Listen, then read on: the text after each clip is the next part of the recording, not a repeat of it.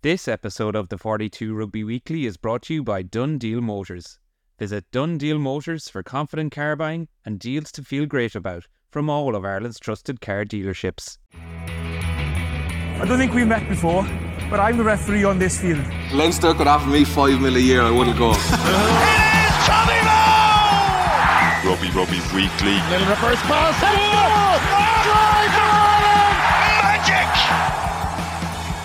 Hello, everybody, and welcome to Friday's episode of the 42 Rugby Weekly. Hope your week has been going splendidly. It's Gavan Casey with you here, and joining us to look ahead to the URC action involving all four of the provinces this weekend is the 42 zone Murray Kinsella.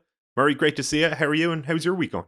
I'm good, Gav. Had a nice, pleasant week, and looking forward to some of these games over the course of the weekend. Now we've got the full crop of internationals back in the mix. It makes it all that more exciting. And as we discussed kind of at the start of the week, really the already the the race for places is is kind of heating up. So um good to get on the line with you and looking forward to this chat. It's an exciting time of the week now around lunchtime on a Friday, isn't it? Mm. It used to be a bit of a ball like, I'm not going to lie, where the teams would come in. If you're working the desk, just to give people a, a sample of what it's like in our jobs, depending on what you're doing, you might be drafted in to look after a couple of the uh, teams for URC, and it can kind of take you out of your day out of your rhythm if you like if you're working on other things. But at the moment with all of these teams that are being named in the last four weeks more it's actually one where you have a little bit of anticipation towards 12 o'clock just to see who's going to be included what kind of teams are, are going to line out. Um, not only because they're jeopardy to the fixtures but because there is such a, a stack of young talent now.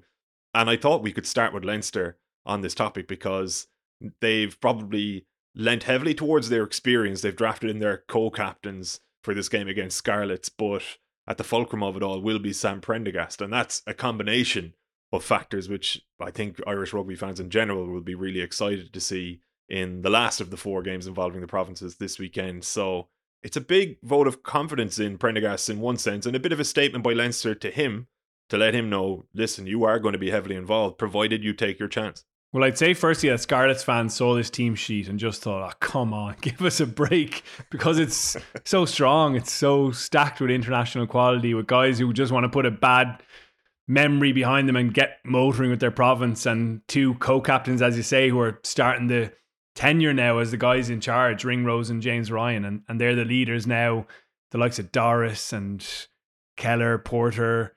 Keenan, you go through the team and just littered with international quality. But that is the most fascinating point for me is that Sam Prendergast is right in the heart of such a strong team. Partnered with Jamison Gibson Park in the halfbacks with all that quality around him, as well as other guys who weren't at the World Cup but are in nice, tidy form at the start of the season. It's a brilliant team around him. And often the challenge for younger guys, particularly halfbacks, is that they get their opportunities in, in weakened teams or rotated teams where lots of unfamiliar combinations are around them. They don't have that quality platform or that guidance and that voice in their ears that seasoned professionals provide you with. But Prendergast gets that opportunity. Not that he totally needs it. He's a he's a confident, assured young man, definitely. But I think that'll allow him to do his job all that better. I think it'll allow him to understand the kind of comms you do get from guys like that.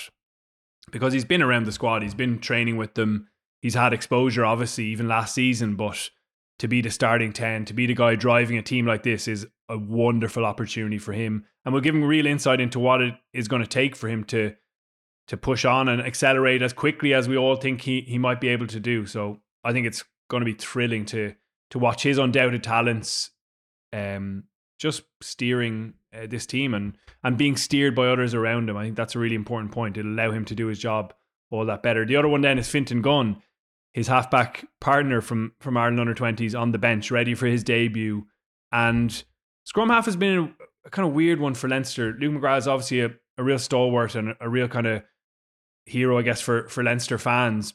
And he's done a brilliant job, great defender, but Gibson Park has nudged past him. And Leinster, I think their supporters have been waiting for that homegrown scrum half to push through. They've had so much quality across the board, every other position really, nearly, in terms of their homegrown products, but probably not one who's made them this excited for a long time at scrum half. And Gunne is a really clever nine. He's slight in stature, but he's powerful. And then he's got a really intelligent rugby brain. He makes really good decisions on the ball. I love his option taking around the ruck. He can snipe himself. He's he's got a, a nice acceleration there, a, a burst around the ruck, but he tends to pick out good options on on who to hit, even on simple, you know, forwards carrying the ball when there's a, a off him. He, he takes good uh, decisions there. So it's brilliant for those guys to get opportunity, not just opportunity for for opportunity's sake, but opportunity in such a strong team. Um, and and the Scarlets are going to be, you would think, really struggling to to live with this Leinster team. But I agree with you. I'll be fascinated to see how Prendergast and also Gunne go in in that team. The Scarlets should be cannon fodder if we're honest about it. They started their season down in South Africa. They shipped 110 plus points. They've lost a Welsh derby already, or did they beat? Excuse me, Cardiff narrowly in a Welsh derby, but they lost to the Lions, I think, at home last time out. And you'd imagine this is a game where Leinster should pull away early, and it will allow them lug- the luxury of giving Gunne a fair crack at it. Actually, not just for the dying minutes, but a chance for him to flourish in what might be a looser, more broken game at that point. You'd love for Gunne and Prendergast to overlap a little bit just to rekindle that partnership that we saw at 20s as well. Can I just ask you about Prendergast? Because we haven't yet seen Gunne at this level. That's a question as it pertains to him for further down the line. But from what we've seen of Prendergast since he exploded into the public consciousness during that 26 Nations, and he's had limited chances for Leinster, but he's had a few. What have you made of his development in that period of time? And if I could uh, narrow the scope of that question a little bit, where do you think he needs to work on his game to become a fully embedded senior 10? He needs to work his game in that environment because all the abilities that make you a good under 20s player and underage player, it's going to be so different with the pace of the game and the physicality of the game around you. And that's the thing that does encourage me with a player like him is that he is he does seem to be very composed on the ball. And and now that that out half role involves so much heat on you with line speed, with defenders swimming past your pod when you're out the back of it. It's that clarity of thought and that ability not to be flustered by that onrushing pressure that really separates the the greats from the from the decent. And and obviously Sexton is the best example of that. He's never he was never he was never flustered when he was under pressure like that. He invited that, he wanted that because he could make the pass at the very last split second and, and put someone into to space or or manipulate a defense through his kind of planning a couple of phases ahead. And I think Prendergast has shown little hints of of having that about him. He's obviously got a good kicking game. I I'm a huge fan of his insistence on spiraling the ball, even in tough positions where there's, you know, a, a possible block down coming. He sticks with his his technique and he gets really good length on his exiting kicks or those long kicks to try and find grass. He's got a good attacking kicking game, as we saw very recently when he came off the bench and, and um, set up Tommy O'Brien for that lovely score with a really calm, again, it showed his composure on the ball, really calm kick. Um, he also has the ability to break the line himself. We saw plenty of that at under 20s, particularly the first summer he was involved. I remember him uh, with a big, long length of the field break in that summer series, 2022, it would have been. And I think that'll be a challenge for every out half, and certainly for him is is constantly playing at the line and using that threat that he has, as well as considering the options that he's called outside him and the shapes that are around him, and not just getting slavish to them and and shipping the ball. Again, Sexton was a brilliant example, and I, am sure he's studied every single clip of Sexton under the sun because he's very studious. Is constantly being a threat to line yourself, even when you're 38 and people think, oh, he's not that athletic anymore but you are you are challenging the line before you make that pass every single time. And if you're in the pod, if you're in the the, the pocket behind that pod shape, every single time you're a viable option. You're making a little darting run. You're not just being lazy and chilling out in there thinking about the next phase. Yeah, you have to think about the next phase, but you also have to do your job in that moment and run that little line to make sure that defenders who are going to tackle those forwards have another little option to, to worry about. So I think he's shown definitely the traits that suggest he can drive those things on it in senior professional rugby, and clearly Leinster have seen them too. So this is a brilliant chance for him to, you know, speed up that development, and it is just going to be so interesting that number ten jersey now that now that Sexton is gone. Harry Byrne had first grab at it at the start of the season. We know that he was very much in the Ireland mix for quite a while. Uh, Ross is Ross Byrne has come back from the, the World Cup, and now Prendergast gets his chance. So it's going to be a really intriguing battle over the next few months, I think, and, and next few years even. And even to widen it, it's going to be an intriguing battle on the Ireland front as well. We've touched upon that in past podcasts, but one of the things I've noticed in recent weeks, just if you're watching a game and scrolling through Twitter simultaneously, is fans from another province will do their level best to take down the up and coming out half at a rival province. Uh, and like I saw a good bit of it with Crowley at Ulster. I've seen a good bit of it with Sam Prendergast so far, where people are like, "Oh, we actually are in trouble at out half um, in uh, at test level because we don't have a guy who can stand into Sexton's boots yet, or don't have a guy who can really like harness a team and and its backline and."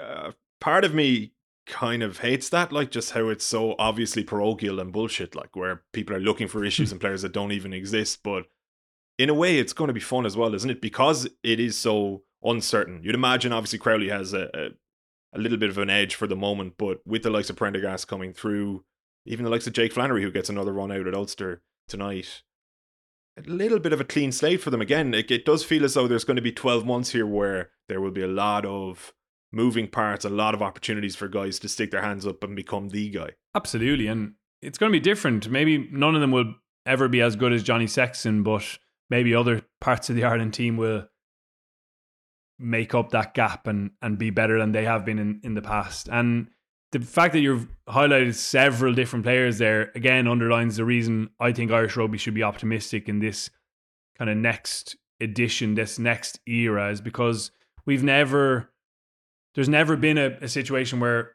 you know, say, let's say O'Gara passing the mantle to, to Sexton or, or whatever, a, a, big turnover in a in a key role. There's never been a triple Grand Slam winning twenties production line behind it with loads of different players from loads of different positions just bursting through and really genuinely challenging for for places against guys who've been professional rugby players for six or seven years. So that gives me great heart. And the fact that you're able to list a, a few different options there, absolutely. They at some stage you've got to kind of nail your colors to the mast and give someone as much time in the saddle as they're going to need because experience does count in test rugby. It really makes a huge difference for some of the reasons that I'm kind of alluding to there, getting used to the pace, the pressure, the the sheer ferocity of it. Um, but there's some nice options for absolutely for Andy Farrell to look at it at out half. And even the options that I didn't mention, the two Byrnes, you've Jack Carty, who should not be out of the picture necessarily. JJ Hanrahan was Birch's bolt from the blue shout a couple of weeks ago as a guy still with Ireland potential, depending on how he goes for Connacht. He starts this weekend as well. Just before we move on from Leinster, do we know who will be the acting captain on the field, as in who will be dealing firsthand with the referee? Because I'm imagining a kind of a Spider Man meme situation here where the referee asks for Leinster's captain and they don't even know. Obviously, they will, but we don't have any inkling ourselves, do we?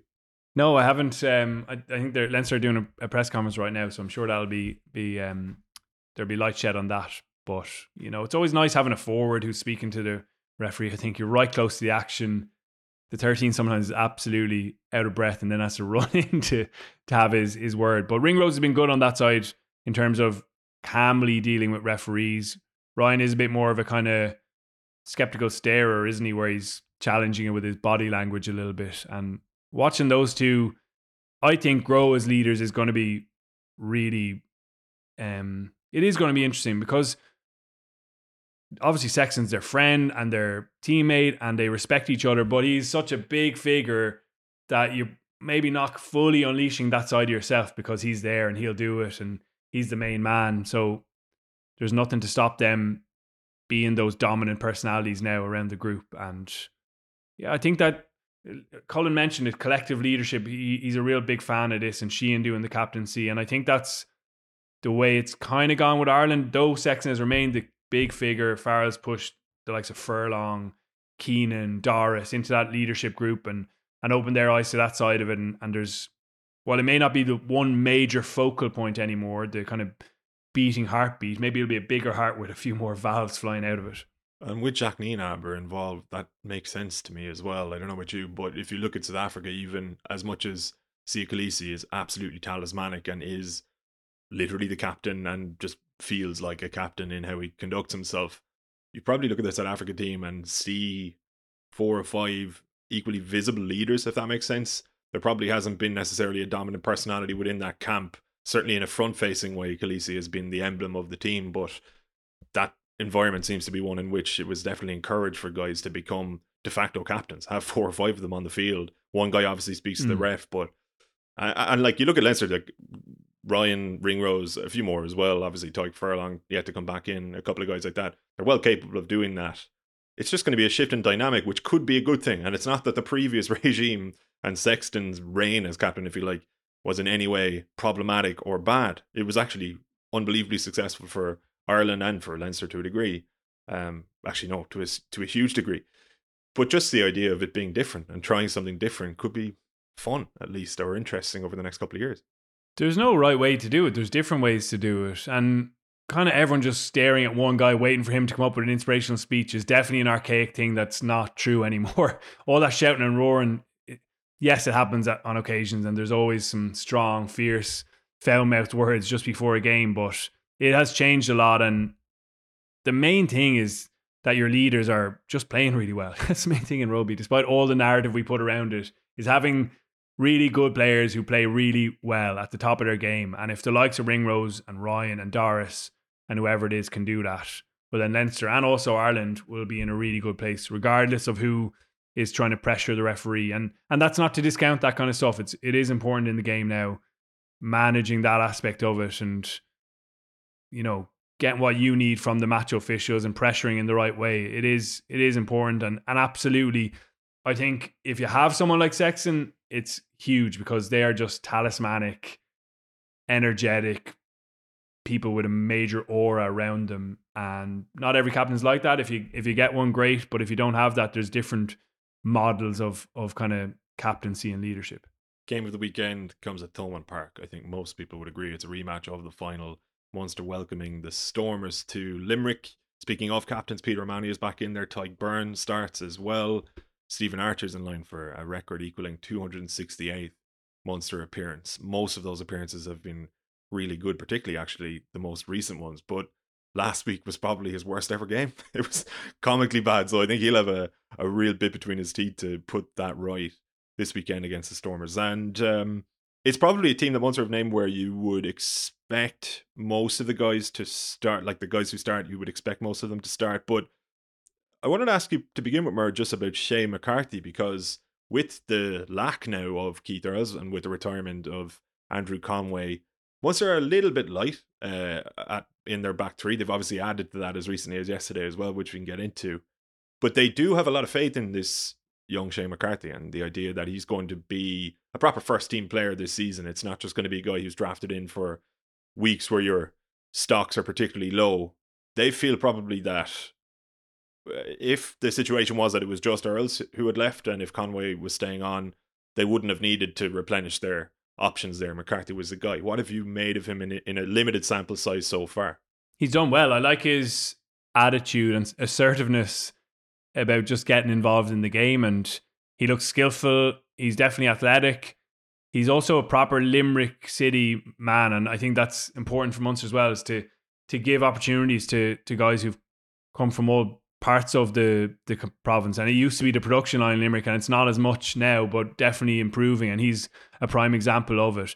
And I like that he wasn't this mega star underage, you know, a guy who was guaranteed to be a professional rugby player. Worked really hard. Started off in Richmond, young Munster, um, through the schools as well, and even at that, playing Irish Irish under twenties, you didn't think, oh, he's definitely gonna gonna make it, but just like gradually improving and impressing coaches with his application and that bit of it's not a rawness, maybe an unorthodoxy. You know, he's not completely adhering to every single you know stereotype about what a wing should do. He looks a little bit unique in his movement and where he's going off the ball. So I think it's great to see them giving opportunity to him. Absolutely, those retirements have have opened that door up.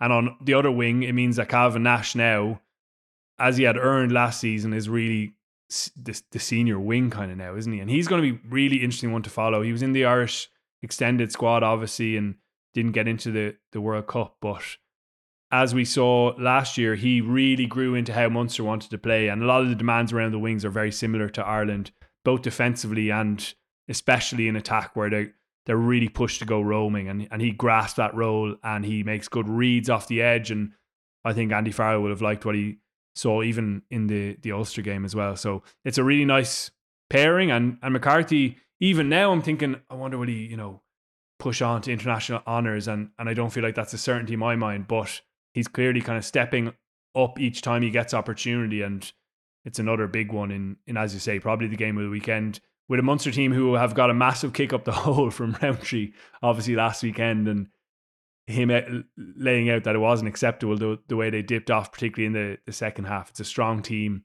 with some of that nous back up front as well and, and a few guys with a point to prove I'm actually writing a piece at the moment about Ireland's options at wing and how as much as we've flagged front row for many years as an area in which it seemed we were going to be a little bit light, particularly the two propositions, wing has kind of crept under the radar as somewhere where the options are a little bit shallow. And it, it's what I mean is just that there aren't too many names you would say are ready made for Test rugby. There are plenty of young talents coming through who may be those figures in six to eight months' time or whatever. But if you're talking about the Six Nations, the lack of a Keith Earls, and even the fact that Earls was involved, I know he was an important personality, but the fact that he was in a World Cup squad did tell its own story to a degree. He didn't play a lot of rugby for Munster last season.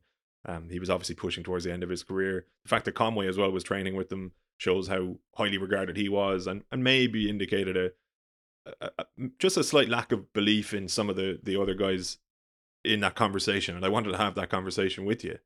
Just who you see as the next man up. Like if Calvin Nash was to continue in his current vein of form, let's talk about right wing. Is he the guy that you would see as most likely to slot onto a right wing position? And on the left wing, I'm kind of thinking Jacob Stockdale might be the next man up at the moment, but I'm interested more so in your thoughts on that. Haven't thought a huge amount about the depth chart just because Lowe and Hansen are going to be incumbents for a while to come. What I would say is that they both, and so do the Munster guys you mentioned, Earls and Conway, they have edge about them. And it's something that's missed a lot with wings, where we just only focus a lot on their attacking abilities, what they can do going forward.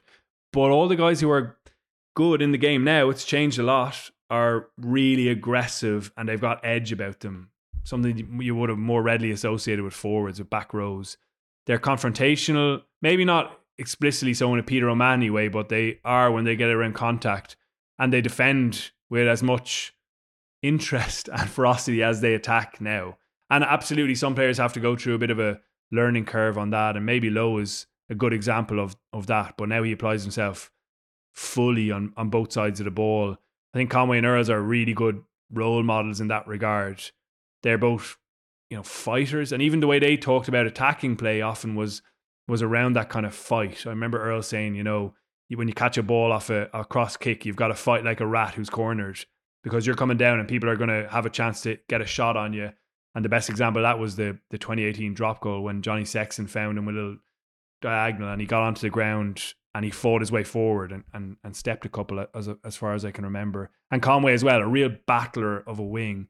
I think that kind of stuff was kind of sneered at maybe in, in the past. You know, oh, he's not very talented. He can't sidestep everyone in a in a phone box. But what coaches really value is those guys who are combative and generally they're the ones who make the best defenders in a position that now is really, really difficult to defend in. They're they're the keys to defensive system. Their ability to make reads and be assertive on on the edge. So I think that's the kind of uh, traits that international coaches are looking for. So the, the younger wings who can embody that, and Nash is one of them. You know, he's got a good jackal turnover on him. He loves getting into a bit of scrap as well, and he actually is explicitly aggressive in that way.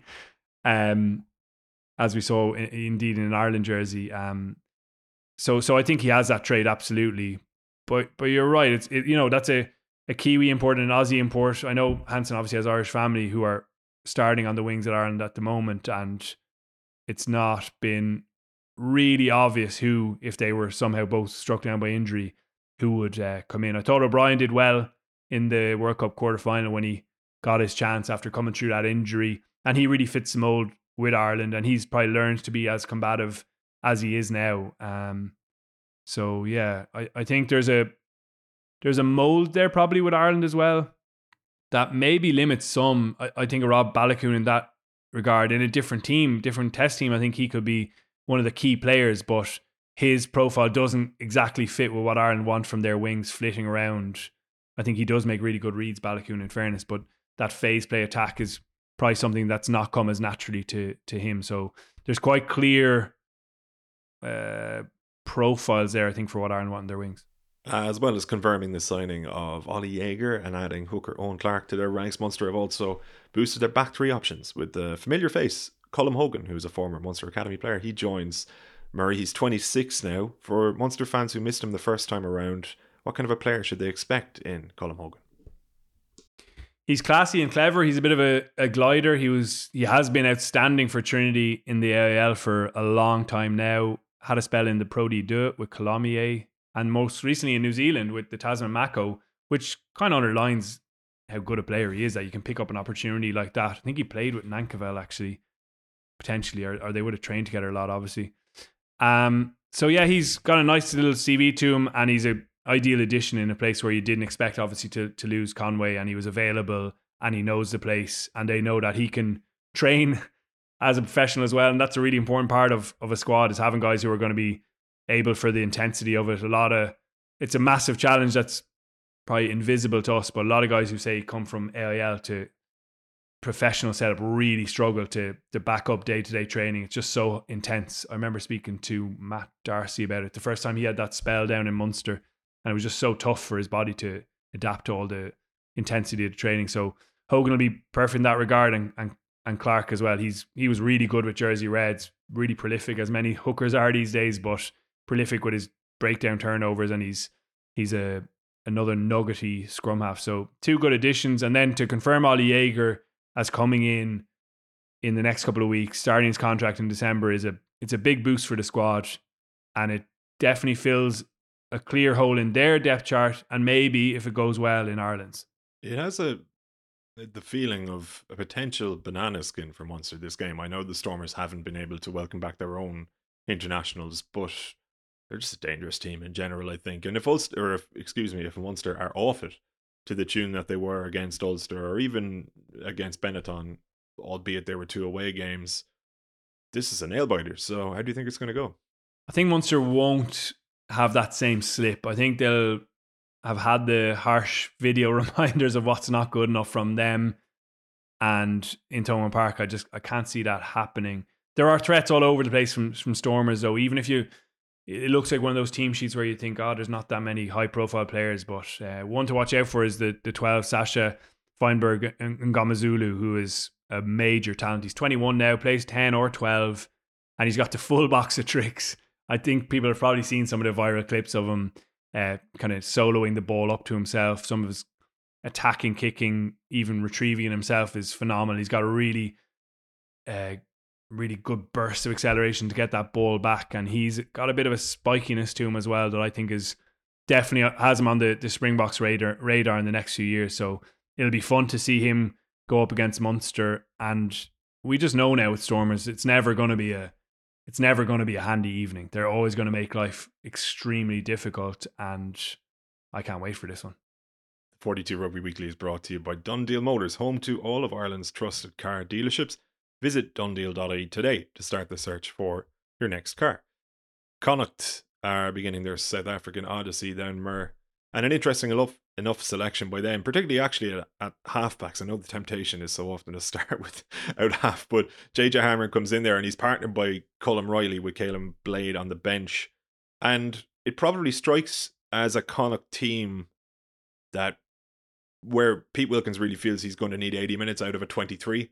Like where probably similar to what I think he tried to do against Edinburgh, just remain competitive and ideally lead, but keep it to one score for as long as possible. And then you spring a really strong bench on a Sharks team that hasn't really been pulling up any trees. What do you make of it? It's a tough one because the Sharks have had such. The first two games were against Munster and Leinster, and actually they weren't awful at all in those games. Even against Munster, I thought they had some really good passages.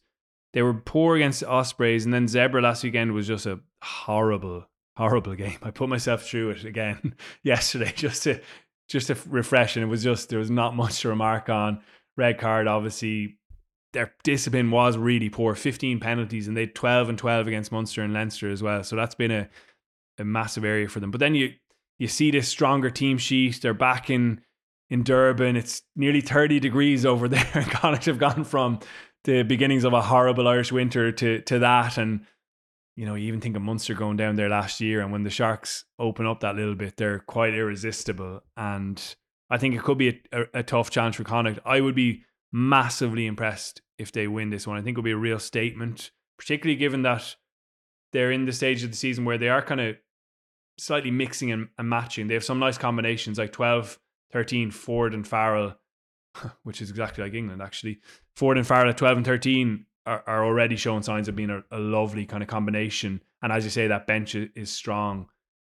But I think it's a even with the the Sharks' poor form and the fact that they're getting used to a new coach in John Plumtree, formerly the Ireland uh, forwards coach, and are clearly having challenges with that and changing their approach. I think they'll still be strong on on home soil. So, without, I, I don't think it's going to be by any means um, an insurmountable challenge for Connacht, but I think it is a, a tough ask for them. What do you make of Ulster then at home to the Lions? We can keep this one brief because there's only a couple of hours or a few hours from when we record, uh, between when we record and kick off. But uh, Scott Wilson rewarded with a start. Reuben Crothers gets almost a second chance at a debut. You've Jake Flannery coming back in at 10 as well.